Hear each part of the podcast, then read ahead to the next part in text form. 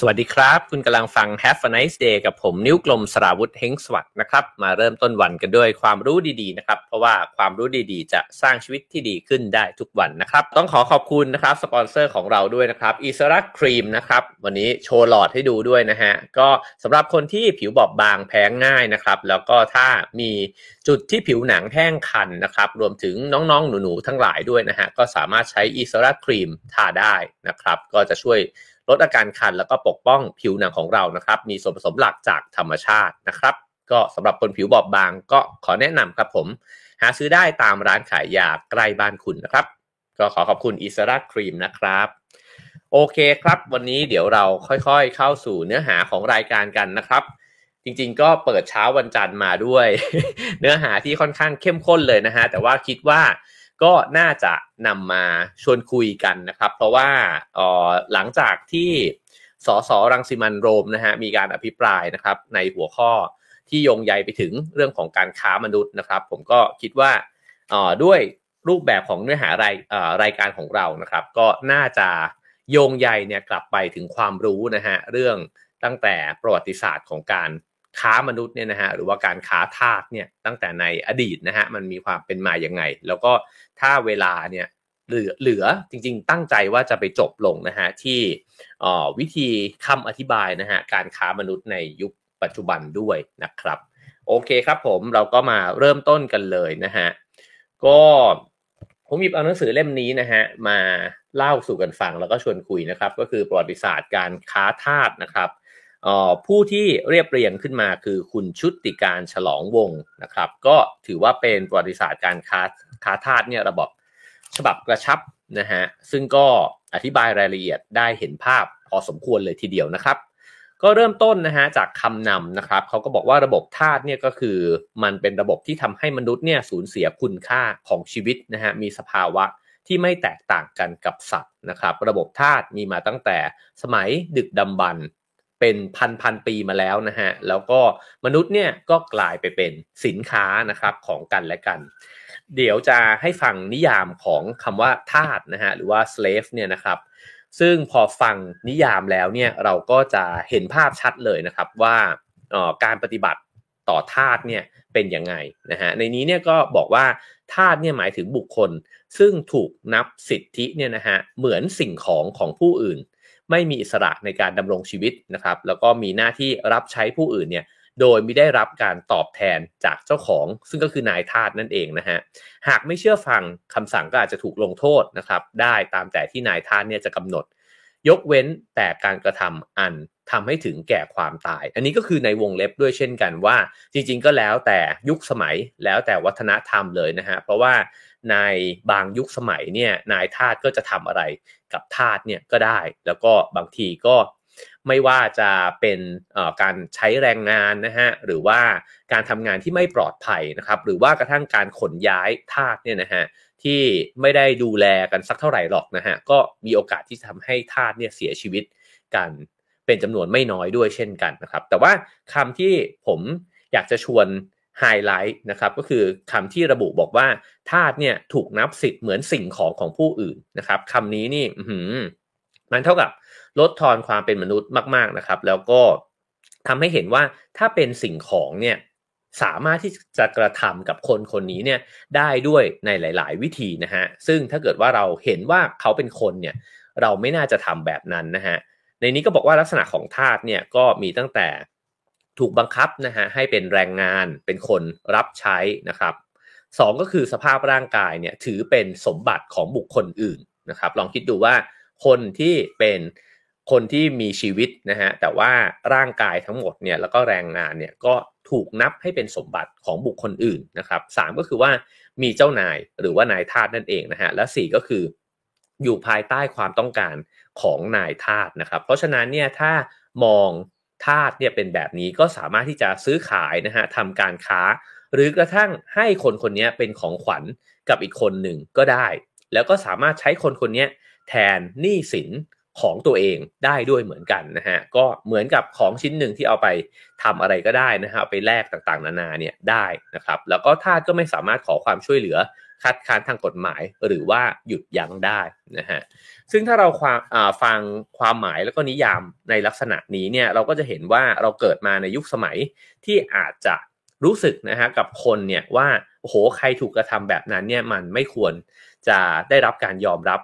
อีกต่อไปแล้วนะฮะเพราะว่ายุคสมัยมันก็เปลี่ยนไปค่านิยมมันเปลี่ยนแปลงไปหมดแล้วนะครับ แต่ก็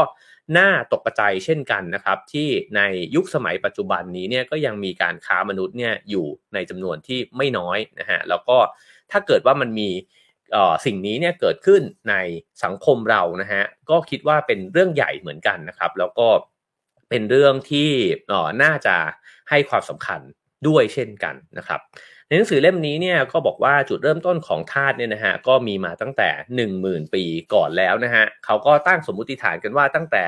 มนุษย์เนี่ยเริ่มที่จะลงหลักปักฐานนะฮะแล้วก็มีการทำการเกษตรนะครับ ก็อาจจะออมีการที่ต้องการแรงงานเนี่ยเพิ่มมากขึ้นนะฮะเป็นไปได้ว่ามีการสู้รบกันเนี่ยระหว่างกลุ่มระหว่างเผ่านะฮะแล้วก็พอสู้รบกันแล้วเนี่ยมีฝ่ายชนะนะครับ ก็อาจจะ ดึงเอาตัวคนเนี่ยจากคนที่เป็นฝ่ายแพ้เนี่ยเข้ามาเป็นแรงงานนะฮะแล้วก็ใช้งานใน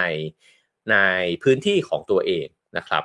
ซึ่งสิ่งนี้เนี่ยมันก็เป็นจุดเริ่มต้นสำคัญนะฮะเพราะว่าหลังจากนั้นเนี่ยเนิ่นนานมาเนี่ยทาสเนี่ยก็เกิดขึ้นจากการที่ฝ่ายหนึ่งได้เปรียบอีกฝ่ายหนึ่งนะครับแล้วก็มีอาวุธที่ดีกว่านะฮะมีกองทัพที่ใหญ่กว่า สงครามก็เป็นจุดเริ่มต้นนะฮะของการที่ทำให้เกิดทาสขึ้นมาด้วยนะครับ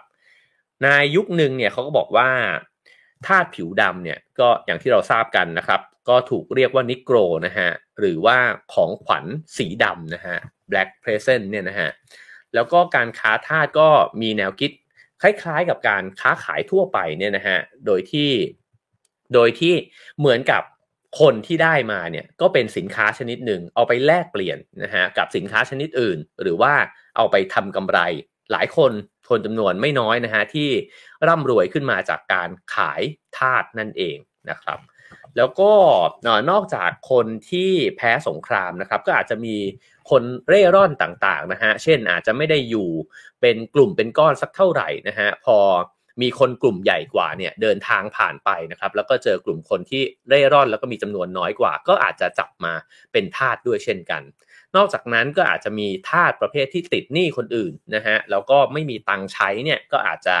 ต้องขายตัวเองมาเป็นทาสนะครับนักโทษอาชญากรรม ก็เอามาถูกใช้แรงงานเช่นกันนะครับเฉลยสงครามเมื่อกี้ได้บอกไปแล้วนะฮะแล้วก็เด็กๆที่ถูกทอดทิ้ง หรือ เด็กที่เกิดมาจากทาสก็จะต้องตกไปเป็นทาสด้วยในหลาย ๆ วัฒนธรรมนะครับในหนังสือเล่มนี้เนี่ยเขาก็ไล่ให้ฟังนะฮะตั้งแต่ยุคสมัยของอียิปต์โบราณนะครับแล้วก็ยะไล่มาเรื่อยๆ ถึงอียิปต์ผ่านยุคผ่านสมัยมาเรื่อยๆเนี่ยนะฮะเขาก็ไล่ฟังนะฮะว่าสภาพสังคมของอียิปต์เนี่ยตอนนั้นก็มี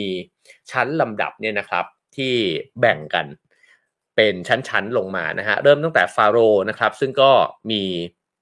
ฐานะเหมือนศูนย์กลางของทุกสถาบันนะฮะก็เป็นเทวกษัตริย์นะครับ เป็นประมุขทางศาสนา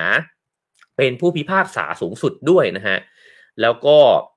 เพราะฉะนั้นเนี่ยก็เหมือนกับเป็นทุกสิ่งทุกอย่างของประชาชน ประชาชนก็อยู่ใต้อำนาจของฟาโรห์อยู่แล้วนะฮะหลังจากนั้นลงมาเนี่ยก็จะเป็นขุนนางแล้วก็พระนะครับ แล้วก็ชนชั้นกลุ่มที่ 3 ก็จะเป็นชนชั้นกลาง ซึ่งก็หลากหลายก็เป็นไปตั้งแต่ช่างฝีมือนะฮะพ่อค้านายธนาคารศิลปิน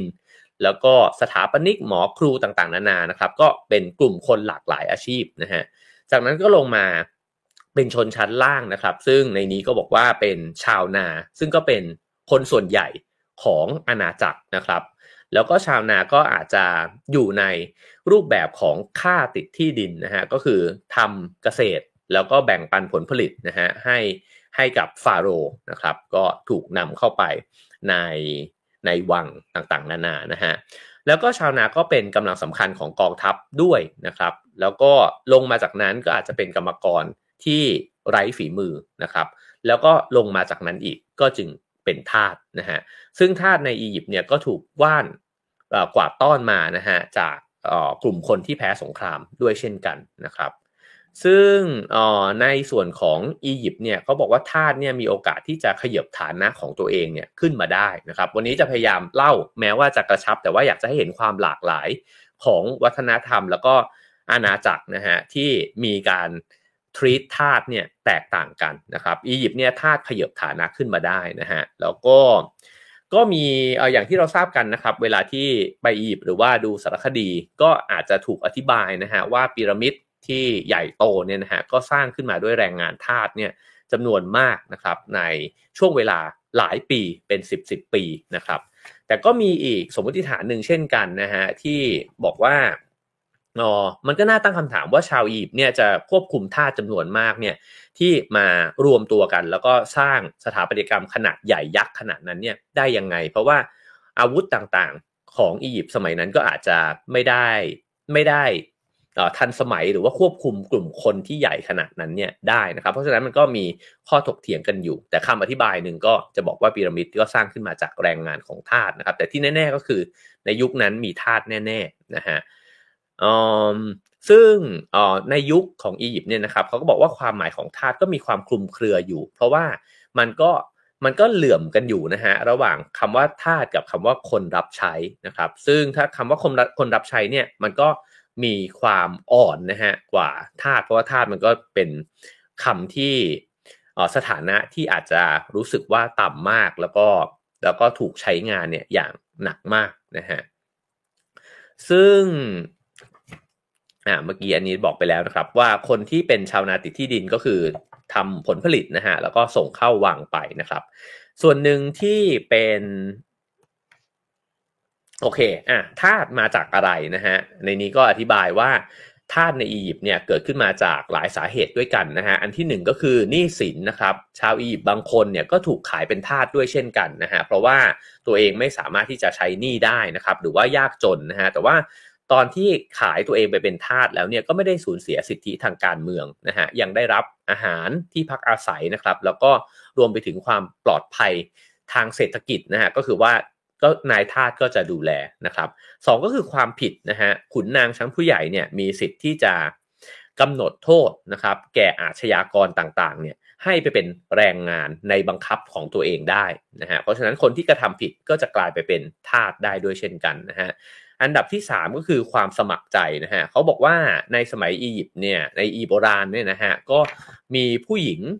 เอ่อบางคนนะฮะก็ตอบแทนวัด หรือว่าวิหารศักดิ์สิทธิ์เนี่ยที่ตัวเองนับถือเนี่ยนะฮะด้วยการที่ยอมเป็นทาสรับใช้ในวัดนะครับ อีกอันนึงก็คือสงครามอันนี้ก็แน่นอนนะฮะว่าได้ทาสมาจากนักโทษเนี่ยจำนวนมากนะครับ นอกจากนั้นทาสก็ยังเป็นส่วนหนึ่งของบรรณาการนะฮะที่เมืองที่แพ้สงครามเนี่ยส่งคนนะครับ มาบรรณาการให้กับเมืองที่ชนะสงครามด้วยเช่นกันนะครับ อันดับที่ 5 ก็คือลูกของทาสนั่นเองนะฮะ อันดับที่ 6 ก็คือ ไปจับตัวเอานักเดินทางชาวต่างชาตินะครับ มาเป็นทาสก็คือหลงหลงมาในอาณาจักรเนี้ยถ้าไม่มีเพื่อนไม่มีกองทัพอะไรมาด้วยนะครับ ก็จะถูกจับมาเป็นทาสได้ด้วยเช่นกันนะครับ ซึ่งจุดจบของทาสชาวอียิปต์ก็อย่างที่เราอาจจะเคยเห็นกันนะครับ ก็คือถ้าเกิดว่าอยู่ในรั้วในวังนะฮะแล้วก็ แล้วก็รับใช้ฟาโรมาเนี่ยก็มีโอกาสที่จะตกไปเป็นสมบัติของฟาโรเนี่ยถึงชีวิตหน้าเลยนะฮะเพราะว่าก็ถูกฝังลงไปพร้อมกับสุสานของฟาโรด้วยเช่นกันเพื่อตามไปรับใช้ฟาโรในโลกหน้านั่นเองนะฮะเพราะฉะนั้นนี่ก็คืออลักษณะนะฮะของทาสในอียิปต์นะครับ ซึ่งก็จะซื้อขายกันเนี่ยด้วยเงิน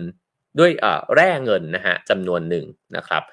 อันนึงที่น่าสนใจก็คือว่าราคาทาสของผู้ชายในอียิปต์โบราณนะฮะถูกกว่าราคาทาสผู้หญิงนะครับ ซึ่งราคาทาสก็ขึ้นอยู่กับความสามารถของพวกเขา แล้วก็งานที่จะให้พวกเขาทำตรงนี้ก็น่าสนใจนะฮะในยุคโรมันก็เหมือนกันนะฮะก็คือว่าทาสไม่ได้แปลว่าอ๋อคนที่มีถูกขายนะครับ แล้วก็มีจำนวนเงินหรือว่ามาตรฐานเนี่ยราคาที่มันชัดเจนนะครับ แต่ว่าความสามารถของเขารูปร่างลักษณะของเขาเนี่ย ก็มีผลต่อราคาด้วยเช่นกันนะครับ ซึ่งระหว่างนั้นก็เกิดการค้าทาสเนี่ยอยู่ในหลาย ๆ ดินแดนด้วยเช่นกันนะครับ แล้วก็บางครั้งทาสก็จะถูกทำสัญญลักษณ์เนี่ยสลักไว้กับตัวเองนะฮะ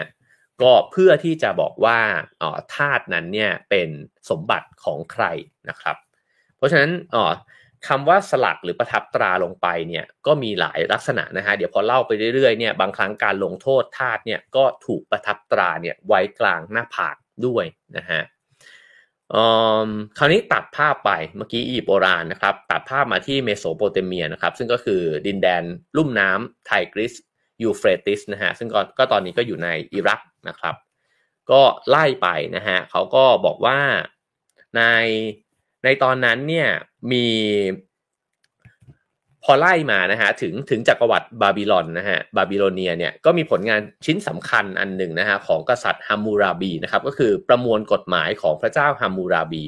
ซึ่งอันนี้เป็นจุดสำคัญเหมือนกันนะครับ เพราะว่าพอมีกฎหมายเกิดขึ้นเนี่ยตัวทาสเองก็ได้รับการคุ้มครองจากกฎหมายด้วยเช่นกันนะครับ แล้วก็สังคมของเมโสโปเตเมียเนี่ยก็มี 3 ชนชั้นนะฮะชนชั้นสูง แล้วก็ ชนชั้นถัดมาก็คือชนชั้นสูงเนี่ยก็ประกอบไปด้วยขุนนางข้าราชการนักรบนะฮะแล้วก็พอชนชั้นกลางก็ประชาชนธรรมดาทั้งหลายนะฮะก็คล้ายกันกับอียิปต์นะครับพ่อค้าชาวนาชาวไร่นะฮะแล้วก็ชนชั้นล่างลงมาก็คือแรงงานติดที่ดินนะครับ ซึ่งก็รวมถึงทาสด้วยเช่นกันนะครับ ทีนี้เนี่ยกฎหมายเกี่ยวกับทาสเนี่ยก็มีลักษณะหนึ่งนะฮะที่น่าสนใจก็คือว่าทาสที่ เกิดจากการตกเป็นทาสหนี้สินเนี่ยนะฮะก็สามแล้วก็จะเป็นทาสเนี่ยอยู่ภายในเวลา 3 ปีนะครับหลังจากนั้นก็สามารถที่จะเป็นอิสระเนี่ยได้นะฮะถ้าตามประมวลกฎหมายเนี่ยนะฮะของพระเจ้าฮัมมูราบีเนี่ยก็คือบอกว่าประชาชนธรรมดาที่เป็นหนี้แล้วไม่สามารถที่จะใช้คืนได้เนี่ยนะฮะจะต้องมาทำงานชดใช้เป็นทาสนะครับแล้วก็กำหนดเวลาแค่ 3 ปีเท่านั้น หลังจากนั้นก็จะปล่อยตัวไป แล้วก็กลับไปเป็นประชาชนธรรมดาอีกครั้งหนึ่งนะฮะ ถ้าทาสเกิดมีลูก หรือว่าชนชั้นที่ 3 กับชนชั้นที่2เนี่ยนะฮะก็คือว่าอาจจะเป็นแรงงานเนี่ยแต่งงานกับพ่อค้านะครับ หรือชาวนาชาวไร่ทั้งหลายเนี่ยนะฮะลูกที่เกิดมาจะเป็นอิสระ เพราะฉะนั้นเนี่ยในสังคมแต่ละสังคมก็มีความแตกต่างกันนะครับ บางสังคมเนี่ยลูกทาสจะกลายเป็นทาสโดยอัตโนมัติเลย ในขณะที่เมโสโปเตเมียเนี่ยก็บอกว่าลูกทาสเกิดมา ถ้าเกิดว่าเป็นการแต่งกันข้ามชนชั้นนะฮะลูกทาสจะ หลุดออกจากความเป็นทาสได้นะครับ อันนี้ก็แตกต่างจากอินเดียที่เป็นชนชั้นวรรณะที่บอกว่าถ้าข้ามวรรณะเนี่ยก็จะไม่ถูกได้รับการยอมรับนะฮะทีนี้มาถึงซูเมเรียนนะครับก็บอกว่าคนที่จะมาเป็นทาสก็เกิดขึ้นจากคล้ายๆอียิปต์เหมือนกันนะฮะก็คือเฉลยสงครามนะครับหนี้สินแล้วก็สามีเนี่ยสามารถขายภรรยาให้เป็นทาสได้ พ่อแม่ขายลูกให้เป็นทาสได้นะฮะ ซึ่งทาสในซูเมเรียนเนี่ยนะฮะก็จะมีความแตกต่างจากสังคมที่เล่ามานะครับ ก็คือว่าพวกเขาเนี่ยมีสิทธิ์เหมือนพลเมืองธรรมดาในสังคมนะฮะสามารถยืมเงินคนอื่นได้ ครอบครองสมบัติส่วนตัวได้นะฮะค้าขายได้นะครับเป็นพยานทางกฎหมายได้ ซึ่งการครอบครองสมบัติส่วนตัวได้สำคัญมากนะฮะเพราะว่าทาสที่สามารถครอบครองสมบัติส่วนตัวได้เนี่ยแปลว่าเขาสามารถเก็บสะสมเงิน แล้วก็ไถ่ตัวเองเนี่ยออกจากความเป็นทาสได้ ก็คือซื้ออิสรภาพเนี่ยให้กับตัวเองได้นะฮะทาสในสังคมซูเมเรียนเนี่ยก็ในนี้เขียนบอกว่าไม่ปรากฏเป็นแง่ลบของสังคมนะฮะเพราะว่าชาวซูเมเรียนเนี่ยเชื่อว่าบุคคลที่เป็นทาสถือเป็นโชคร้ายมากกว่าที่จะเป็นความผิดของพวกเขา นี่ก็น่าสนใจนะฮะแล้วก็ ถ้าต่างทราบกันดีว่าถ้าทาสเนี่ยสุขภาพแข็งแรงเนี่ยนายทาสเนี่ยก็จะได้ประโยชน์ไปด้วย เพราะฉะนั้นนายทาสในสังคมซูเมเรียนเนี่ยก็จะดูแลทาสปฏิบัติต่อทาสเนี่ยเป็นอย่างดีด้วยเช่นกันนะครับ แล้วก็ถ้าทาสไม่ว่าจะเป็นผู้หญิงหรือผู้ชายแต่งงานกับเสรีชน ลูกที่เกิดมาก็จะเป็นอิสระนะครับ อันนี้ก็เป็นซูเมเรียนนะฮะอันนี้คือพยายามเล่าเท้าความนะครับถึงสังคมในยุคโบราณสักนิดหนึ่งเพราะว่าจะเห็นว่า วัฒนธรรมที่แตกต่างกันเนี่ยก็มองเห็นหรือว่าให้คุณค่าความหมายกับธาตุเนี่ยแตกต่างกันไปด้วยนะครับ คราวนี้มาถึงบาบิโลนนะฮะก็เป็น 3 ชนชั้นเช่นกันนะฮะสูงกลางแล้วก็ชนชั้นล่างเนี่ยนะครับ ก็บอกว่าทาสก็มีจำนวนมากนะฮะในสังคม แล้วก็นี่ก็สามารถครอบครองทรัพย์สินได้ด้วยเช่นกันนะครับ ที่น่าสนใจคือทาสสามารถเป็นเจ้าของ ทาสคนอื่นได้ด้วยนะฮะแล้วก็นายทาสจะให้เสื้อผ้าอาหารนะครับ มีสวัสดิการให้นะครับ มีค่ารักษาพยาบาล แล้วก็แต่ทาสเนี่ยจะต้องชดเชยนะฮะก็คือต้องจ่ายตังค์เนี่ยถ้าเกิดว่าทาสไปทำร้ายนายของตัวเองนะครับอันนี้ก็เช่นกันก็คือ แปลว่าในหลาย ๆ วัฒนธรรมเนี่ยถ้าเกิดว่าตัวพ่อแม่นะครับแต่งงานข้ามชนชั้นกันก็คือล่างไปแต่งกับกลางเนี่ยนะฮะ ก็จะถูกปลดล็อกจากความเป็นทาสได้นะครับ ลูกที่ออกมาจะไม่ต้องเป็นทาสนะฮะแล้วก็ทรัพย์สินเนี่ยนะครับก็สามารถที่จะเก็บไว้ได้โดยที่นายทาสไม่มีสิทธิ์ที่จะเข้ามายุ่งนะฮะถ้าเกิดว่าทาสเสียชีวิตลงเนี่ยนายทาสจะมีส่วนได้รับ1ใน 4 ของทรัพย์สินที่ทาสคนนั้นเนี่ยสะสมไว้นะครับ แล้วก็ในสังคมที่ถ้าสามารถที่จะเก็บทรัพย์สินของตัวเองไว้ได้เนี่ยนะครับ ก็ สามารถที่จะซื้อเสรีภาพของตัวเองได้ด้วยเช่นกันนะฮะคราวนี้มาถึงอัสซีเรียนะฮะอัสซีเรียเนี่ยก็บอกว่ามีทาสติดที่ดินเนี่ยจำนวนมากเลยนะฮะแล้วก็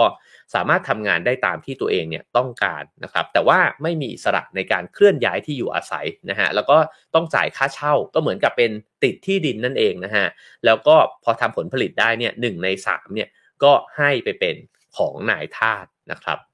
แต่ก็สามารถที่จะครอบครองทรัพย์สินเนี่ยได้ด้วยเช่นกันนะครับแล้วก็ทำสัญญาต่างๆ ได้เหมือนกับเสรีชนเลยนะฮะ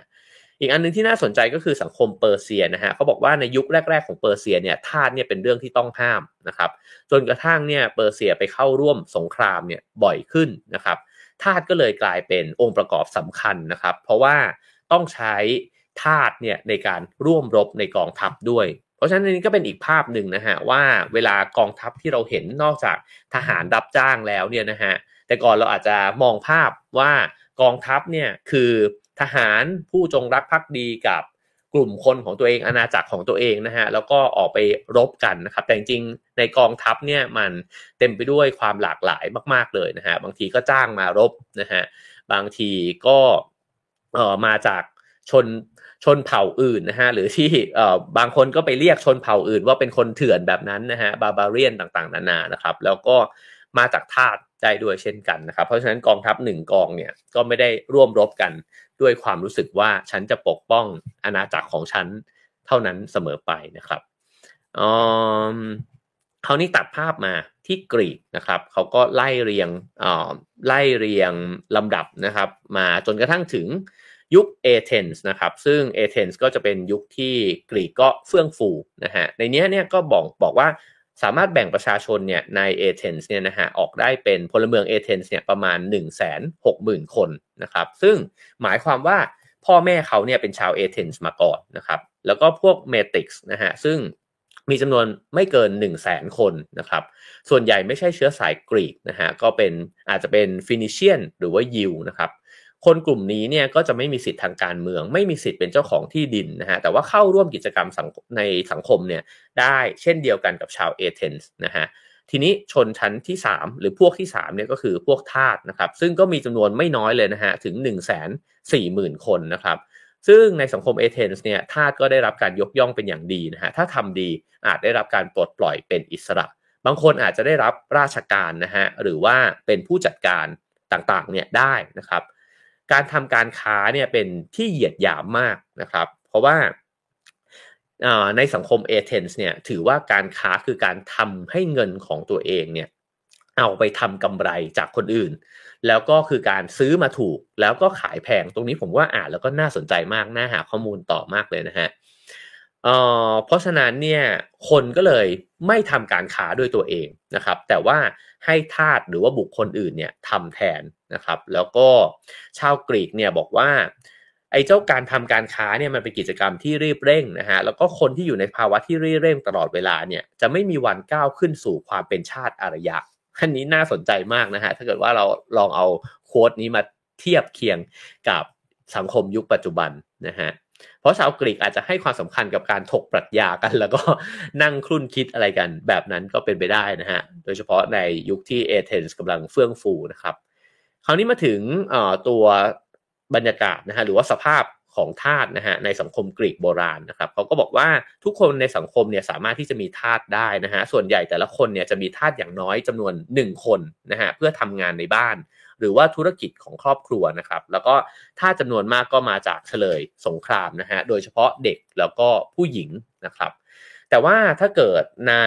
สปาร์ตานะครับ ถ้าตัดภาพไปที่สปาร์ตาซึ่งจริงก็ก็เหลื่อมๆกันกับกรีกด้วยเนี่ยนะฮะก็นายทาสก็จะปฏิบัติต่อทาสอย่างรุนแรงนะครับ ซึ่งเขาบอกว่าทาสในเอเธนส์เนี่ยถ้าเกิดว่าเป็นทาสที่มีความสามารถด้านงานฝีมือนะฮะหรือว่าเป็นคนรับใช้เนี่ยก็ ออมีความเป็นอยู่ที่ไม่ได้ไม่ได้แบบว่าถูกกดขี่มากนะครับ แล้วก็ถ้าบางคนอาจจะกลายมาเป็นหมอนะฮะหรือว่าผู้จัดการระดับสูงได้เลยนะครับ บางคนได้รับเงินเป็นค่าจ้าง แล้วก็ในที่สุดก็ซื้ออิสรภาพของตัวเองได้ด้วยเหมือนกันนะครับ แต่ถ้าทาสที่ถูกไปทำงานในเหมืองแร่ต่างๆนะฮะก็อาจจะได้รับการปฏิบัติที่ย่ำแย่นะครับ สภาพการทำงานก็โหดร้ายมากๆนะฮะไม่มีความปลอดภัย ซึ่งมีท่าจำนวนหลายพันคนเนี่ยก็บาดเจ็บแล้วก็เสียเสียชีวิตเนี่ยในการทำงานในเหมืองแร่ด้วยเช่นกันนะครับซึ่งท่าในเอเธนส์ก็ไม่มีสิทธิ์เข้าเรียนในโรงเรียนนะฮะไม่สามารถมีส่วนร่วมในการปกครองได้นะครับ แล้วก็ไม่สามารถแม้กระทั่งที่จะมีชื่อได้นะฮะก็คือเกิดมาเนี่ยหรือว่าเป็นทาสแล้วเนี่ยไม่มีชื่อนะฮะนอกจากนายทาสเนี่ยจะเป็นคนตั้งให้ อันนี้ก็เห็นสภาพความเป็นทาสแบบหนึ่งนะครับ ว่าที่อ่อหนังสือเล่มนี้เอง แล้วก็หลายคนก็จะเปรียบเทียบว่าทาสเนี่ยเขาเปรียบเทียบกับทาสเนี่ยสองอย่างนะฮะว่าหนึ่งก็คือเหมือนสิ่งของสองก็คือใช้งานเนี่ยเยี่ยงสัตว์เลยนะฮะก็เพราะฉะนั้นอ๋อเหมือนกับสิทธิเสรีภาพแล้วก็ความความเป็นเจ้าของของชีวิตตัวเองเนี่ย มันก็เหมือนไม่มีเลยนะฮะ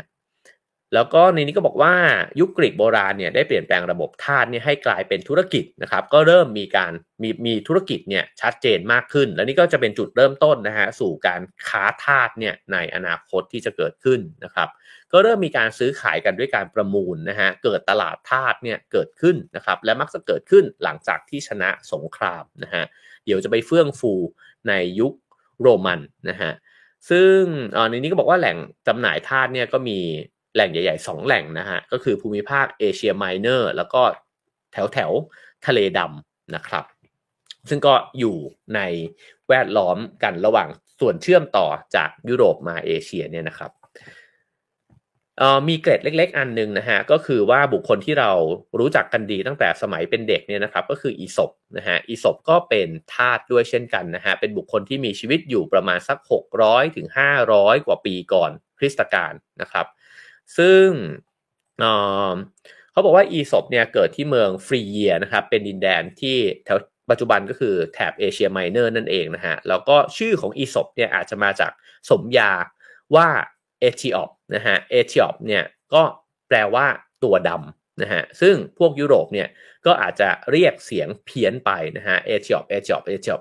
เอศบ นะฮะก็จะกลายเป็นอีศบเนี่ยในที่สุด ซึ่งเอธิออปเนี่ยก็ได้รับการสันนิษฐานเหมือนกันว่าอาจจะมาจากชื่อประเทศเอธิโอเปียนะฮะซึ่งชนในในดั้งในพื้นเพเดิมนะฮะของอีศบเนี่ยก็คือเป็นทาสนะฮะในเมืองซาบซามอสนะฮะที่กรีกนะครับแล้วก็ที่บ้านของนายทาสของอีศบเนี่ยก็เป็นแหล่ง พบปะสังสรรค์นะฮะของหมู่คนสำคัญสำคัญในกรีกนะครับอีศบก็ได้เรียนรู้จากบรรดาบุคคลเหล่านั้นนะครับเฝ้ามองแล้วก็อาจจะเกิดความคิดต่างๆ นานา แล้วก็สามารถที่จะเอามาประกอบแต่งเนี่ยเป็นนิทานเล่าสู่ให้คนอื่นๆฟังได้อีศบเป็นท่าที่เล่านิทานได้เก่งนะฮะแล้วก็พอเล่านิทานต่างๆออกมาแล้วเนี่ยบรรดาเพื่อนๆของนายเขาเนี่ยฟังแล้วก็รู้สึกว่า enjoy นะครับเป็นที่ชื่นชอบของหลาย ๆ คนนะครับแล้วเขาก็ค่อยๆขยบเนี่ยขึ้นไปเรื่อยๆนะฮะแล้วก็ได้เข้าไปอยู่ในวังด้วยนะฮะอันหนึ่งเนี่ยบอกว่ามีเรื่องเล่าว่าเขาก็เข้าไปอยู่ในวัง แล้วก็ได้ฟังรัฐบุรุษของกรุงเอเธนส์นะครับนักปราชญ์ต่างๆ นานานะฮะแล้วก็บางครั้งเขาก็แต่งนิทานเนี่ยเพื่อที่จะพูดถึงหรือว่าเสนอนะฮะกับเรื่องราวต่างๆ ที่กำลังอยู่ในช่วงเวลานั้น เช่น นิทานเรื่องกบเลือกนายเนี่ยก็ถูกแต่งขึ้นมาเพื่อที่จะเล่าในวังด้วยเช่นกันนะครับอโอเค เพราะฉะนั้นอีศบก็เป็นทาสคนหนึ่งนะฮะที่ก็มีความน่าสนใจแล้วก็จะเห็นว่าบทบาทเนี่ยก็อาจจะเป็นไปตามว่าความสามารถของคนคนนั้นเนี่ยสามารถที่จะทำอะไรได้บ้างด้วยนะครับ ไม่ได้เป็นเพียงแค่ใช้แรงงานเพียงอย่างเดียวเท่านั้นนะฮะคราวนี้มาถึงยุค โรมันโบราณบ้างนะครับ ก็โรมันก็มีความเปลี่ยนแปลงไปเรื่อยๆนะฮะเหมือนที่ตอนนั้นเราคุยกันไปเรื่องซิเซโรนะครับ ทีนี้สภาพของทาสในสังคมโรมันนะครับเขาก็บอกว่าทาสในโรมันเนี่ยก็ทำหน้าที่ทำงานบริการทั่วไปด้วยนะครับ บางคนอาจจะไปทำบัญชี บางคนก็อาจจะใช้แรงงานนะฮะซึ่งก็จะอยู่ภายใต้กฎหมายของโรมันนะครับ ซึ่งได้รับสิทธิ์เนี่ยน้อยกว่าพลเมืองโรมัน เวลาที่ เวลาต่อมาเนี่ยทาสก็ได้รับความคุ้มครองเนี่ยตามกฎหมายเพิ่มมากขึ้นนะครับ แล้วก็มีสิทธิ์ในการฟ้องร้องต่อนายทาสของตนได้ นี่ถือว่าเป็นสิทธิ์ที่โอ้โห ไม่ธรรมดาเลยนะฮะแล้วก็สามารถที่จะได้รับอิสรภาพเป็นเสรีชนได้ ถ้าเกิดว่าเราดูพวกหนังเรื่อง gladiator หรือว่าหนังเรื่องปอมเปอีอะไรเงี้ยนะครับ เราก็จะเห็นว่าบรรดาทาสหรือว่าบรรดาพวก gladiator ทั้งหลายก็คุยกันนะฮะว่า สามารถที่จะไถ่ตัวเองเนี่ยออกไปเป็นเสรีชนได้นะครับ แต่ก็มีการซุบซิบกันเหมือนกันว่าไอ้พวกบรรดานายทาสทั้งหลายอะก็ไม่ยอมให้เราเป็นอิสระง่ายๆหรอกอะไรแบบนั้นนะครับ ซึ่งทาสเนี่ยบางทีก็รวมตัวกันแล้วก็ก่อจราจนในกรุงโรมด้วยเหมือนกันนะฮะแต่ว่าก็จะถูกปราบปรามเนี่ยไปโดยกองทัพโรมันนะฮะซึ่งทาสในโรมเนี่ยส่วนใหญ่ก็เป็นเฉลยสงครามนะครับ แล้วก็พอพอมันเกิดไอ้เจ้า วิธีการแบบนี้ขึ้นเนี่ยทหารโรมันเองก็ทำมาหากินด้วยวิธีนี้นะฮะก็คือว่าพอพอไปทำสงครามก็จับเอาฝ่ายตรงข้ามมานะฮะแล้วก็เอามาขายครับ หรือไม่งั้นก็จะได้รับเป็นเงินรางวัลเนี่ยเป็นการตอบแทนนะฮะเพราะฉะนั้นตัวคนที่จับคนมาได้เนี่ยก็สามารถที่จะตัดสินให้คนคนนั้นเนี่ยรับใช้ตัวเองก็ได้นะฮะเอาไปขังคุกก็ได้หรือฆ่าเขาก็ได้นะครับ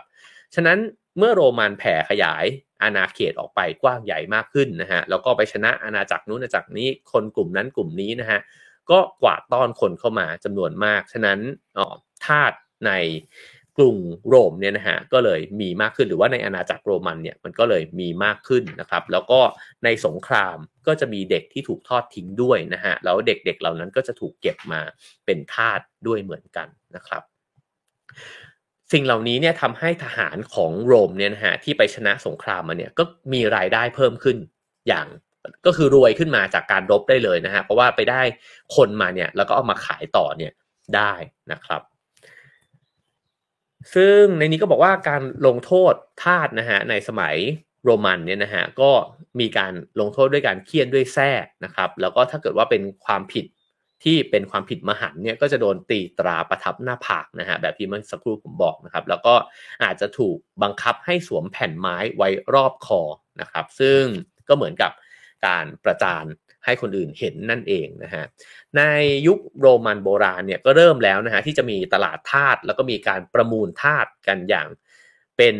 เอ่อเป็นหลักเป็นฐานเลยนะฮะก็ถ้าเซิร์ชไปใน Google นะฮะก็จะเห็นว่ามันก็มีรูปทาสเนี่ยขึ้นไปยืนอยู่บนเวทีนะครับแล้วก็มีแผ่นป้ายเนี่ยแขวนข้อมูลนะฮะลักษณะของทาสคนนั้นไว้นะครับก็คือบอกเลยว่าเกิดที่ไหนเป็นคนเชื้อชาติอะไรนะฮะสุขภาพแข็งแรงหรือว่าเป็นโรคอะไรหรือเปล่านะฮะ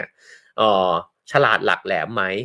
แล้วก็ระบุการศึกษาด้วยนะครับ เพราะฉะนั้นเนี่ยทาสเวลาขึ้นไปอยู่บนเวทีเนี่ยก็จะมีข้อมูลแขวนคอไว้เนี่ยมากมายเต็มไปหมดนะฮะแล้วก็จะเริ่มทำการประมูลกันนะฮะซึ่ง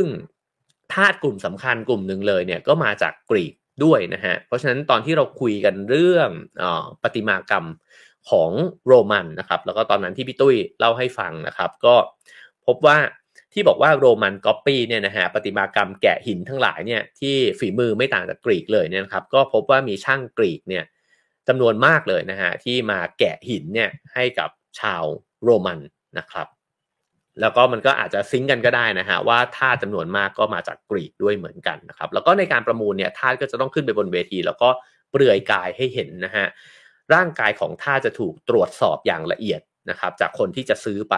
อันนี้ก็เปรียบเทียบกับอะไรได้หลายอย่างเลยนะฮะ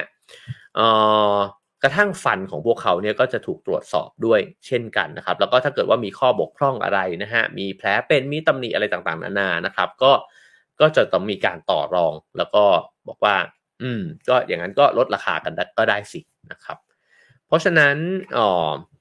ก็เริ่มเกิดตลาดนะครับ แล้วก็พอซื้อทาสไปแล้วเนี่ยทาสคนนั้นก็จะตกไปเป็นของนายทาสคนนั้นเนี่ยชั่วชีวิตนะฮะ คราวนี้ตัดภาพมาเมื่อกี้สังคมโบราณไปแล้วนะครับ ตัดมาถึงสมัยกลางนะครับ ในยุคกลาง ซึ่งในตอนนั้นก็เป็นยุคสมัยที่ความเชื่อทางศาสนานะฮะก็เป็นส่งอิทธิพลนะครับ ต่อบ้านเมืองในตะวันตกเนี่ยมากนะครับ ก็จริงๆก็มีทั้งอ๋อทั้งสองศาสนานะครับ ก็สลับกันไปมา แต่ว่าคริสก็ต้องอ๋อถ้าพูดถึงยุโรปก็มีอิทธิพลสูงอยู่แล้วนะครับ แต่ในนี้ก็บอกว่า ทั้งศาสนาคริสต์แล้วก็อิสลามเนี่ยก็มีการใช้ทาสนะฮะการหลายๆประเภทนะครับ แล้วก็มีทาสเนี่ยแบ่งออกเป็น 2 กลุ่มใหญ่ ๆ ด้วยกันนะฮะในสมัยยุคกลางก็คือทาสในชนบทนะฮะก็ทำเกษตรกรรมหรือว่าแรงงานต่างๆนะครับ แล้วก็ทาสในเมืองก็คือทำงานบ้านนั่นเองนะฮะทาสในโลกอิสลามเนี่ยก็จะเต็มไปด้วยข้อกำหนดนะฮะทางศาสนา ก็เลยต้องนำเอาคนนอกศาสนาเนี่ยมาเป็นทาสนะครับ เพราะว่าชาวมุสลิมเนี่ยก็จะไม่ไม่ใช้ชาวมุสลิมด้วยกันเนี่ยมาเป็นทาสโดยเด็ดขาดนะครับ แล้วก็ทาสที่ทำงานด้านเกษตรกรรมเนี่ยก็จะออปรากฏตัวนะฮะอยู่ในบริเวณที่รัฐบาลเนี่ยไม่มีความเข้มแข็งมากเพียงพอ ที่จะป้องกันท่าจากการหลบหนีนะฮะก็คือว่าถ้าเกิดว่าบรรดานายที่ดินนะฮะหรือว่าขุนนางต่างๆเนี่ยมีความเข้มแข็งมีมีค่าทาสบริวารของตัวเองเนี่ยที่สามารถดูแลนะครับที่ดินตรงนั้นได้ดี แล้วก็คอยจับคนที่จะหนีได้เนี่ยนะฮะทาสก็จะมีเยอะเป็นพิเศษนะครับ แต่ว่าในส่วนที่มันกระจายออกไปเนี่ยแล้วก็อำนาจเบาบางลงนะฮะก็จะไม่เป็นทาสแน่นอนนะฮะใครจะไปอยู่ภายใต้อานัตของคนอื่นนะฮะก็ ต้องมีชีวิตอิสระของตัวเองนะครับ เพราะฉะนั้นในในส่วนที่อำนาจเข้มข้นเนี่ยบรรดาทาสก็จะเยอะเป็นพิเศษนะครับ แล้วก็ในนี้ก็อธิบายบอกว่าในช่วงต้นของยุคกลางเนี่ยก็เริ่มมีประดิษฐ์มีการประดิษฐ์อุปกรณ์เนี่ยต่างๆนะฮะเพิ่มมากขึ้น เพราะฉะนั้นเนี่ย ในแง่หนึ่งก็คือความต้องการแรงงานของมนุษย์เนี่ยก็ลดน้อยลงด้วย ถ้าเทียบกับสมัยโรมันนะฮะว่าความต้องการแรงงานมันต้องมากมายมหาศาลลองนึกดูว่าอาณาจักรโรมันเนี่ยจะสร้างขึ้นมาได้ยังไงนะฮะถนนวิหารต่างๆนะครับโหความยิ่งใหญ่ทั้งหมดที่เราเห็นเขื่อนนะฮะที่เราได้คุยกันไปใน Journey with Art นะครับก็จะเห็นว่ามันต้องการแรงงานจำนวนโอ้โห นับไม่ถ้วนนะฮะแต่ว่าเขาบอกว่าในยุคกลางเนี่ยส่วนหนึ่งก็อาจจะเป็นเพราะว่าอาณาจักรที่มันใหญ่โต มันก็อาจจะไม่ได้ใหญ่โตแบบ อาณาจักรเดียวแบบโรมันแบบนั้นอีกต่อไปแล้วนะฮะแล้วก็มีการประดิษฐ์อุปกรณ์ต่างๆด้วยนะครับ ก็เลยทำให้ความต้องการลดน้อยลง คนก็อาจจะเอ่อว่างงานเนี่ยมากขึ้นด้วยนะฮะแล้วก็ทาสด้านเกษตรกรรมก็เลยลดจำนวนลงนะครับ ในตอนนั้นนะฮะในนี้ก็บอกว่าการเปลี่ยนสถานะของทาสมาเป็นทาสติดที่ดินอย่างสมบูรณ์เนี่ยนะครับเกิดออยู่แถวแถวศตวรรษที่ 12เนี่ยนะฮะก็นำมาซึ่งคำว่า serf นะครับหรือว่า servus นะฮะในภาษาละตินนะครับ ซึ่งก็คือ slave นั่นเองนะครับ ซึ่งจริงๆมันก้ากึ่งมากเลยเพราะว่า serf เนี่ยมันก็เขาบอกว่าใช้อธิบายชาวนาที่มี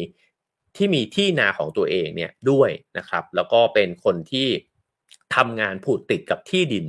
ด้วยนะครับ เพราะฉะนั้นก็เลยก้ากึ่งว่าอาจจะมีที่ดินของตัวเองก็ได้ หรืออาจจะติดที่ดิน เพราะว่าต้องทำงานแล้วก็แบ่งปันผลผลิตเนี่ยให้กับนายของตัวเอง ก็เป็นไปได้นะฮะแล้วแต่ว่าจะนิยามเนี่ยยังไงนะครับ ทีนี้พอพอเลื่อนไปถึงแถวแถวศตวรรษที่ 15นะครับก็เกิดความเปลี่ยนแปลงเนี่ยเยอะนะฮะเพราะว่าการค้าขายมันก็รุ่งเรืองขึ้นนะครับ แล้วก็สงครามครูเสดเนี่ยก็ทำให้ชาวยุโรปเนี่ยรู้จักน้ำตาลทรายนะฮะพอเริ่มรู้จักก็จะปลูกอ้อยนะฮะแล้วก็แปลรูปน้ำตาลกัน พอเกิดการปลูกอ้อยขึ้นมา ก็ต้องการแรงงานเนี่ยขึ้นมา อีกเป็นจำนวนมากด้วยเช่นกันนะครับ แล้วก็เริ่มที่จะเกิดการค้าทาสเนี่ยอย่างเป็นจริงเป็นจังเนี่ยมากขึ้น เพราะว่าจริง ๆ แถวแถวนั้นเนี่ยมันก็เริ่มเกิดการเปลี่ยนแปลงอะไรหลาย ๆ อย่างใช่ไหมฮะเพราะว่าเกิดการเดินเรือนะครับ แล้วหลังจากนั้นไม่นานก็โคลัมบัสก็ไปถึงอเมริกานะครับ พอไปถึงอเมริกาก็จะเกิดเรื่องราวต่างๆนานาเนี่ยขึ้นอีกมากมายเต็มไปหมดนะครับ ก็ในนี้ก็บอกว่าทาสในจักรวรรดิโรมันเนี่ย กลายมาเป็นท่าติดที่ดินนะฮะในยุคกลางสิ่งหนึ่งเนี่ยที่ทำให้ทาสต้องเปลี่ยนสถานะนะฮะก็เพราะว่าศาสนาคริสต์เนี่ยไม่ยอมรับความเป็นทาสนะครับ แล้วก็ศาสนาคริสต์เนี่ยลงโทษผู้ที่ขายทาสให้แก่ชาวยิวแล้วก็พวกนอกศาสนาด้วยนะฮะแต่ในศตวรรษที่ 12เนี่ยการค้าทาสทั้งหมดในเออในนี้บอกว่า ศตวรรษที่12เนี่ยการค้าทาสทั้งหมดในยุโรปตะวันตกเนี่ยก็ค่อยๆ สิ้นสุดลงนะฮะแล้วเดี๋ยวมันจะไปเฟื่องฟูอีกครั้งเนี่ยตอนที่การค้าต่างๆ มันเฟื่องฟูขึ้นมานะครับ แล้วก็เขาก็บอกว่าเส้นทางการค้าสำคัญอันนึงเนี่ยก็อยู่ในอิทธิพลของมุสลิมนะฮะซึ่งก็การค้าทางบกเนี่ยพอมุสลิมก็ดำเนินการค้า อย่างมากเนี่ยนะฮะก็ทำให้ชาวยุโรปเนี่ยตกเป็นฝ่ายเสียเปรียบ เพราะฉะนั้นก็เลยต้องพยายามที่จะออกสำรวจมหาสมุทรนะฮะก็อย่างที่เราทราบกันว่า ตอนช่วงนั้นเนี่ยโปรตุเกสสเปนต่างๆ นานาก็พยายามที่จะออกสำรวจทะเลนะฮะเพื่อที่จะค้นหาเส้นทางใหม่ๆนะครับ แล้วก็ในในแวดวงของชาวอาหรับนะฮะแล้วก็ชาวมุสลิมเนี่ยก็ มีมีกองคาราวานนะฮะเดินทางข้ามทะเลทรายซาฮาราเนี่ยนะครับ แล้วก็ระหว่างที่เดินทางข้ามทะเลทรายกันเนี่ยก็มีการค้าทาสกันด้วยเช่นกันนะครับ แล้วก็เริ่มต้นแล้วนะฮะเริ่มเริ่มที่จะมีการที่นำเอาคนจากประเทศในแถบแอฟริกาเนี่ยไปก็คือเดินทางไปด้วยกันเลยข้ามทะเลทรายไปด้วยกันนะฮะก่อนที่จะถูกพาข้ามน้ำไปที่ทวีปอเมริกาด้วยนะครับ ก็เริ่มแล้วนะฮะก็ทั้งทางบกทางทะเลเนี่ย ก็เริ่มมีการค้าทาสเนี่ยกันมากขึ้นนะครับ ซึ่งจริงๆเนี่ยในทะเลทรายซาฮาราเนี่ยเขาก็บอกว่า จากพ่อค้าชาวอาหรับเนี่ยนะฮะก็เริ่มที่จะพาทาสเนี่ยข้ามไปข้ามมาเนี่ยฮะตั้งแต่คริสคริสศักราชที่ 600 กว่ากว่านะครับ แล้วก็ยาวเลยนะฮะ ซึ่งมีการประเมินกันว่าอาจจะมีถึง 10 ถึง 18 ล้านคนนะฮะทาสที่เดินทางอยู่บนเส้นทางเหล่านี้นะครับ นอกจากนั้นชาวอาหรับก็ยังจับชาวคริสเตียนเนี่ยจำนวนมากเนี่ยมาเป็นทาสด้วยเหมือนกันนะครับ ตอนที่มีสงครามออตโตมัน แล้วก็ตอนที่จักรวรรดิออตโตมันเนี่ยรุ่งเรืองนะครับโอเคเอ่อทีนี้เขาก็เลยบอกว่า ตอนนี้มันก็เริ่มที่จะเห็นนะฮะว่าแหล่งที่จะเอาทาสมาเนี่ยนะฮะก็จะอยู่ใน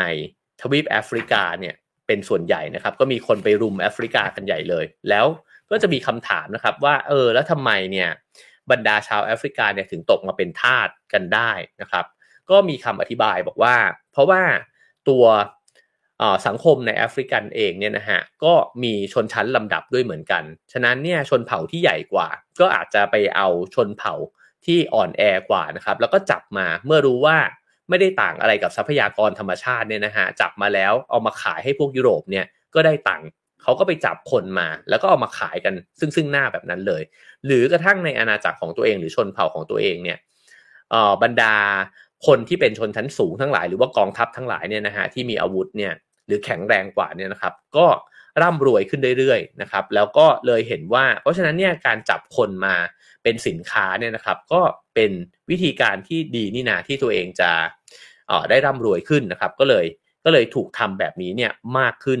เรื่อยๆนะฮะในหลาย ๆ ดินแดนเลยนะครับในนี้พูดถึงสามเหลี่ยมการค้าสามเหลี่ยมนะฮะหรือว่า triangle trade นะครับซึ่งเขาก็บอกว่ามีเมืองท่าเนี่ยสามแห่งด้วยกันก็คือยุโรปแอฟริกา แล้วก็อเมริกา หรือบางคนอาจจะบอกว่าแอฟริกาอเมริกาเหนือ แล้วก็อเมริกาใต้นะครับก็จริงๆมันก็คือการที่ชาวยุโรปเนี่ยค้นพบดินแดนใหม่ ในอเมริกานะฮะแล้วก็โยกย้ายตัวเองไปตั้งถิ่นฐานที่นั่นนะครับ แล้วก็เริ่มมีการไปดึงเอาทรัพยากรไปทำเหมืองไปทำไร่ต่างๆ นานานะฮะเพราะฉะนั้นก็เลยต้องการแรงงานเนี่ยอีกเป็นจำนวนมากนะครับ ก็เริ่มต้นที่จะขนทาสเนี่ยจากแอฟริกานะครับไปทำงานที่นู่น ในขณะเดียวกันเนี่ยชาวยุโรปที่ไปล่าอาณานิคมเนี่ยนะฮะก็ไปขนเอาอเมริกันพื้นเมืองนะครับ หรือที่ บางท่านก็เรียกว่าอินเดียนแดงเนี่ยนะครับ ก็ขนมาทำงานในยุโรปด้วยเหมือนกันนะครับ ก็คือเขาก็เรียกกันว่าอาจจะเป็นทาสในโลกใหม่นะฮะก็คือขนไปทำงานที่นู่นนะครับ แล้วก็ขนจากที่นู่นเนี่ยมาทำงานสลับกันนะครับทีนี้ ในตั้งแต่ปีประมาณ 1,400 ถึง 1,800 นะครับก็บอกว่าผู้ปกครองชาวแอฟริกาเนี่ยก็จะได้รับสินค้าหลากหลายชนิดเลยนะฮะจากชาวยุโรปนะฮะเพื่อเป็นค่าตอบแทนที่ไปจับทาสเนี่ยมาขายให้ก็คือแลกกันแบบนี้นะครับ แล้วก็ตัวทางฝั่งอเมริกาเองเนี่ยพวกพ่อค้ายุโรปทั้งหลายนะฮะก็ไปเอาสินค้าที่ผลิตจากแรงงานทาสเนี่ยแหละ ไม่ว่าจะเป็นตั้งแต่ฝ้ายนะฮะน้ำตาลยาสูบกากน้ำตาล แล้วก็รัมเนี่ยนะครับมาจาก แรงงานทาสที่ทำงานอยู่ในทวีปอเมริกาแล้วก็อเมริกาใต้นะครับ ซึ่งบราซิลเนี่ยก็เป็นผู้นำนำเข้าทาสเนี่ยรายสำคัญเลยนะครับ เพราะฉะนั้นเราก็จะเห็นว่าบราซิลทุกวันนี้ก็จะเป็นส่วนผสมกันนะครับ ระหว่างทั้งคนผิวดำคนผิวขาวนะครับในนี้อธิบายว่าตั้งแต่ศตวรรษที่ 15 นะฮะโปรตุเกสเนี่ยก็เป็นชาติแรกเลยที่ขยายดินแดนนะฮะไปถึงทวีป แอฟริกานะครับหลังจากนั้นเนี่ยก็เริ่มที่จะนำเอาทาสในแอฟริกาเนี่ยมาใช้นะครับบอกว่าศตวรรษที่ 16เนี่ยประชากรลิสบอนมากกว่า 10%เนี่ยมีเชื้อสายมาจากชาวแอฟริกันนะครับแล้วก็พอยุโรปค้นพบทวีปอเมริกาก็เลยดึงเอาคนในในทวีปแอฟริกาเนี่ยนะครับเข้าไปมากขึ้นนะฮะแล้วก็ชาวสเปนเนี่ยเป็นชาติแรกที่จับชาวแอฟริกา จากเอ่อยุโรปนะฮะมาจากยุโรปมาทางฝั่งอเมริกาก็คือชาวสเปนเนี่ยเป็นคนที่นำเอาเอาคนแอฟริกันเนี่ยนะฮะไปที่อเมริกานะฮะที่ทวีปอเมริกาเนี่ยเป็นชาติแรกนะครับ ซึ่งก็มาจากหลายหลายหลายประเทศจะเรียกว่าประเทศไหมนะหลาย ๆ ดินแดนเนี่ยนะครับ ก็คือเซเนกัลแองโกลานะครับไนจีเรียแล้วก็แคเมรูนนะครับ ก็มากมาย ซึ่ง การที่ขนทาสไปนะฮะในยุคนั้นเนี่ยถ้าเกิดว่าเราได้ดูสารคดีกันก็จะเห็นว่ามันมีความเป็นอยู่ที่ย่ำแย่มากๆนะครับ ก็คือว่าเวลาที่ขึ้นเรือไป แล้วเรือในยุคนั้น ก็เดินทางลำบากมากนะครับท่าต่างๆก็อยู่ที่ใต้ท้องเรือนะครับ แล้วก็อาจจะไม่ได้รับอาหารการกินอะไรที่สมบูรณ์สักเท่าไหร่นะครับ แล้วก็มีจำนวนไม่น้อยที่อาจจะต้องเสียชีวิตเนี่ยระหว่างการขนส่ง ทาสนะครับ เพราะว่ามันเดินทางข้ามทวีปเนี่ยยาวนานเลยทีเดียวนะครับ ทีนี้ช่วงศตวรรษที่ 16 ถึง 18 นะฮะเขาก็บอกว่าออการค้าทาสเนี่ยก็แบ่งออกเป็นอันนี้ก็ก็คล้ายกันนะฮะก็คือแบ่งออกเป็น 2 ส่วนนะครับ แบบที่เมื่อกี้พูดไปนะฮะแต่ว่าตัวพ่อค้าที่มีบทบาทสำคัญเนี่ยในการค้าทาสเนี่ยคือพ่อค้าชาวอังกฤษ โปรตุเกสฝรั่งเศส แล้วก็ดัตช์นะฮะซึ่งก็ก็ ก็คือขนส่งเนี่ยไปขายที่ทวีปอเมริกานั่นเองนะครับ อันนี้ก็มาถึงคำตอบนะฮะที่เขาบอกว่านักประวัติศาสตร์เนี่ยเขาก็ถกเถียงกันว่าทำไมอาณาจักรของชาวแอฟริกา แล้วก็พ่อค้าที่เข้าร่วมในกระบวนการค้าทาสเนี่ยนะฮะทำไมถึงยอมที่จะให้ตัวแอฟริกาเอง หรือว่าดินแดนของเขาเองเนี่ยเสียผลประโยชน์ ตั้งเยอะแยะ เพราะว่าเอาคนของตัวเองเนี่ยไปขายคนคนเหล่านั้นเนี่ยทำแบบนั้นได้ยังไงนะฮะในนี้ก็อธิบายบอกว่าบรรดาผู้ปกครองหรือว่าพ่อค้าผู้ร่ำรวย แล้วก็มีอำนาจทั้งหลายเนี่ยหนึ่งก็คือเห็นแก่ตัวนะฮะแล้วก็สนใจผลประโยชน์ของตัวเองเนี่ยมากกว่าผลประโยชน์ของประเทศอยู่แล้วนะครับ แล้วก็การค้าท่าต่างๆเนี่ยก็คือถูกบรรดากลุ่มชนชั้นนำทั้งหลายนะฮะไม่ว่าอาจจะเป็นตั้งแต่กษัตริย์กองทัพนักธุรกิจต่างๆ นานาเนี่ยนะฮะก็คือ เหมือนกับว่าได้ประโยชน์นะฮะแล้วก็เลยไม่เอาสิ่งที่คนอาจจะเห็นว่ามันไม่ถูกต้องเนี่ยนะฮะมาพิจารณาในคดีความต่างๆนะครับ แล้วก็ถ้าส่วนใหญ่ก็เลยเกิดจากการลักพาตัวไปนะฮะหรือว่าปล้นไปนะฮะแต่ว่าก็ได้ตังกันทั่วหน้า เพราะฉะนั้นเนี่ยสิ่งเหล่านี้มันก็เลยเกิดขึ้นนะครับ แล้วก็บรรดาคดีต่างๆ ที่บอกว่าเออมันอาจจะเป็นคดีอาชญากร เออเป็นอาชญากรรมต่างๆเนี่ยนะฮะก็ไม่ได้ถูกพิจารณานะครับ แล้วก็ก็เลยทำให้ไอ้เจ้าธุรกิจนี้เนี่ยมันดำเนินต่อไปได้ด้วยเรื่อยๆนะฮะได้แล้วก็อ๋อมีคนอีกเป็นจำนวนเยอะมากเลยนะฮะที่กลายไปเป็นทาสแล้วก็ถูกขนส่งไปนะครับ ทีนี้เขาบอกว่าข้อเปรียบเทียบระหว่างทาสในแอฟริกานะฮะแล้วก็ในโลกใหม่ นะครับก็คือบอกว่าทาในแอฟริกาเนี่ยไม่ได้สืบเนื่องมาจากบรรพบุรุษนะฮะลูกทาสเนี่ยจะเป็นอิสระนะฮะในขณะที่ลูกทาสในอเมริกาเนี่ยถูกบังคับให้เป็นทาสตั้งแต่เกิดตามกฎหมายเลยนะฮะแล้วก็ท่านในแอฟริกาตะวันตกเนี่ยไม่ได้มีไว้เพื่อให้กลุ่มคนกลุ่มหนึ่งตามชาติพันธุ์หรือศาสนานะฮะก็คือไม่ใช่ว่าเกิดมาแบบนี้แล้วคุณจะต้องเป็นทาสนะครับไม่ใช่แบบนั้นแต่ว่าในอเมริกาเนี่ย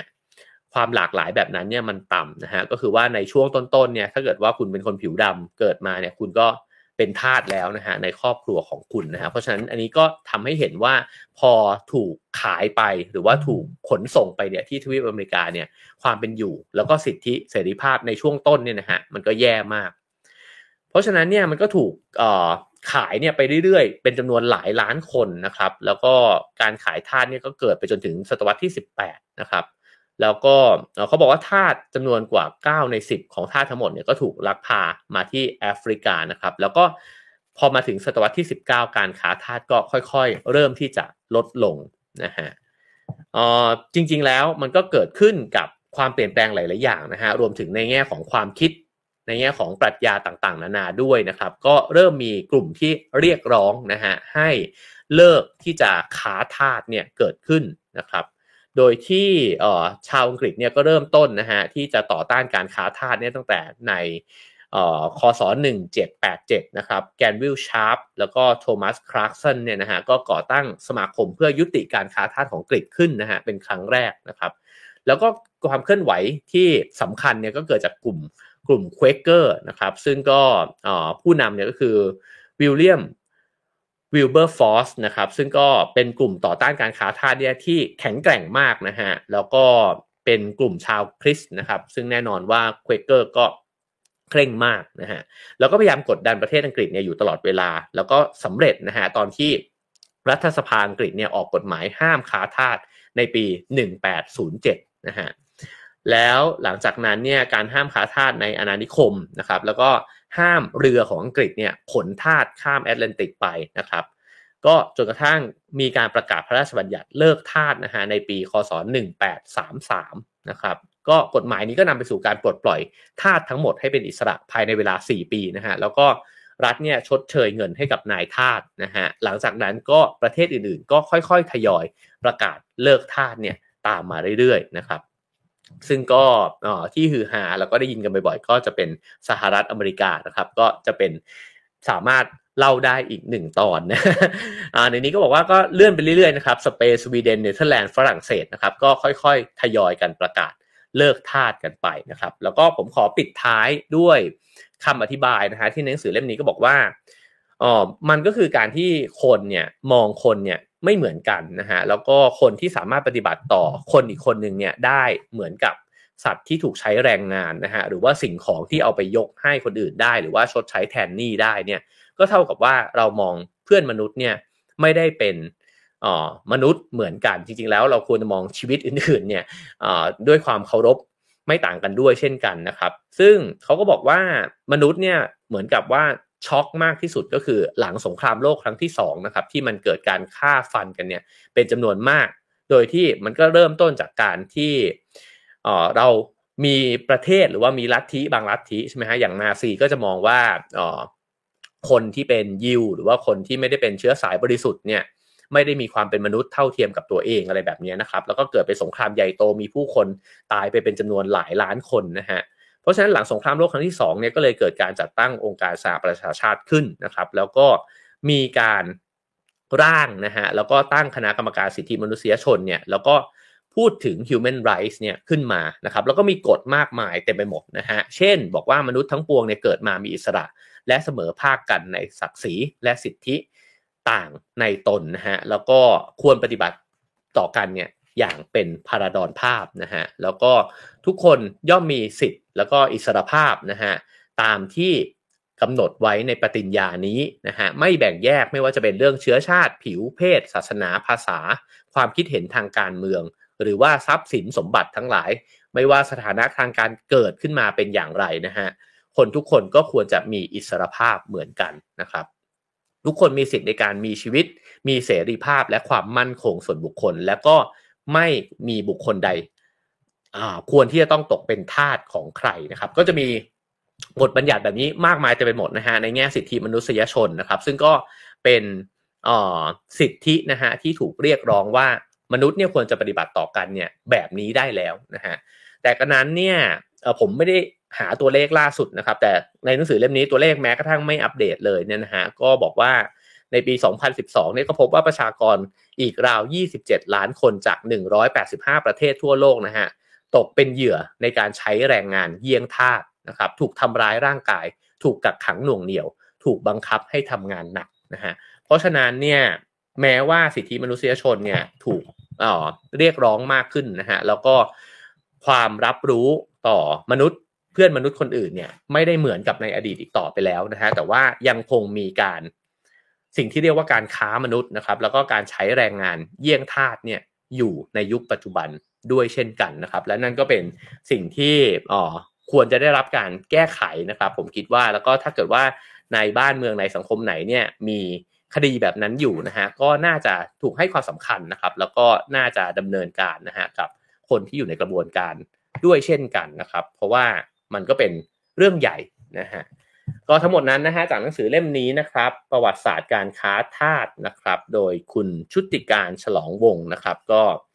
หวังว่าจะได้ประโยชน์นะฮะจากสิ่งที่เล่าไป ผมขอปิดท้ายนะครับจากจากความรู้นะฮะที่ได้ดูมานะฮะจากช anel ใน YouTube นะครับชื่อว่า IOMX นะครับซึ่งพูดถึง human traffic trafficking เนี่ยนะฮะซึ่งก็คือการค้ามนุษย์นั่นเองนะครับ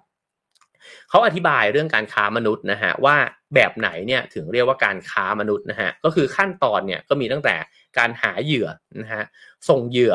ไปที่ที่หาผลประโยชน์ได้นะครับ แล้วก็ซ่อนเหยื่อเอาไว้ไม่ให้เจ้าหน้าที่รู้นะฮะหลังจากนั้นเนี่ยก็อาจจะมีการรับเหยื่อจากผู้ค้ามนุษย์รายอื่นมานะฮะก็คือวงจรเนี่ยจะปฏิบัติกันไปเป็นแบบนี้นะครับคำถามว่าทำไมเหยื่อถึงไม่ปฏิเสธนะครับ คำอธิบายก็คือบอกว่าเหยื่อเนี่ยจะถูกขู่ ถูกบังคับ หรือถูกลักพาตัวไปเฉยๆเลยนะฮะหรือถูกหลอกลวงไปนะครับ หรือถูกใช้อำนาจเนี่ยบังคับให้ต้องไปนะฮะหรืออาจจะเหยื่อเนี่ยเป็นคนยินดีที่จะจ่ายเงิน เพื่อที่จะให้คนคนนั้นเนี่ยพาไปด้วยซ้ำเพราะว่าถูกหลอกนั่นเองนะฮะว่าถ้าจ่ายเงินมาเนี่ยแล้วเดี๋ยวจะพาไปทำงานในที่ที่มันดีกว่าที่เป็นอยู่ แน่นอนนะครับว่าเหยื่อที่ ถูกค้ามนุษย์ก็ไม่ได้มีทางเลือกในชีวิตเนี่ยมากนักอยู่แล้วนะครับ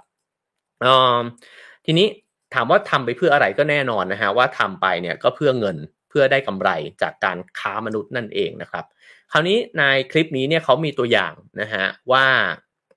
ว่าแบบไหนเนี่ยผมเล่าแบบโดยกระชับสุดๆเลยแล้วกันนะครับ มี 3 ตัวอย่างด้วยกันอันที่1เนี่ยก็คือบอกว่ามีชายคนหนึ่งมีคนเดินมาบอกเขาบอกว่า เดี๋ยวพาไปทำ งานที่มันดีกว่าที่ทำอยู่นะฮะชายคนนั้นก็ตัดสินใจไปนะครับ แล้วก็ได้รับงาน พอไปถึงที่เนี่ยไม่ต้องพักไม่ต้องอะไรเลย ก็คือไปทำงานเลยนะฮะไม่มีการเทรน ไม่มีการสอนงานใดทั้งสิ้นไปเลยแบกหามเต็มที่นะครับ แล้วก็ผ่านวันเวลาไปเนี่ยเขาได้เพียงแค่เศษเงินเท่านั้นจากการทำงานนะฮะแล้วก็เงินที่ได้ไปเรื่อยๆเนี่ยก็ไม่มีไม่มีทางที่จะพอกลับบ้านไปได้นะฮะเขาจึงต้องอยู่ที่นั่นเนี่ย ไปตลอดกาลนะฮะเหมือนกับว่าออกไปจากที่นั่นเนี่ยไม่ได้ สิ่งนี้เนี่ยเขาก็บอกว่าอยู่ในข่ายของการค้ามนุษย์นะฮะตัวอย่างที่ 2 ที่ในคลิปนี้อธิบายนะฮะก็คือบอกว่าผู้หญิงคนหนึ่งเนี่ยได้รับข้อเสนอว่าไปทำงานอีกที่หนึ่งเช่นต่างประเทศนะฮะแล้วก็บอกว่าคุณจะได้รายได้ดีเลยนะฮะเขาตัดสินใจเดินทางไปนะครับแล้วก็พอไปถึงเนี่ยถูกขังไว้ในตัวตึกตึกหนึ่งนะครับพอถูกขังไว้เนี่ยก็ถูกล่วงละเมิดทางเพศนะฮะถูกแสวงหาประโยชน์ทางเพศจากตัวเธอเองนะครับ ซึ่งนี่ไม่ใช่งานที่ตกลงกันไว้เลยนะฮะอันนี้ก็เป็นเข้าข่ายการค้ามนุษย์ด้วยเช่นกัน ก็คือเขาบอกว่าถ้าตกลงงานไว้อย่างหนึ่ง แต่พอเดินทางไปถึงแล้วเนี่ยได้รับทำได้ได้ต้องทำงานอีกอย่างหนึ่งนะฮะแล้วก็งานนั้นเนี่ยแบบว่ากดขี่ข่มเหงกันมากๆนะครับ ก็เข้าข่ายด้วยเช่นกัน ตัวอย่างที่3นะฮะก็คือบอกว่าเด็กชายคนนึงอาจจะอายุ 14 ปีนะครับแล้วก็มีคนเสนอไป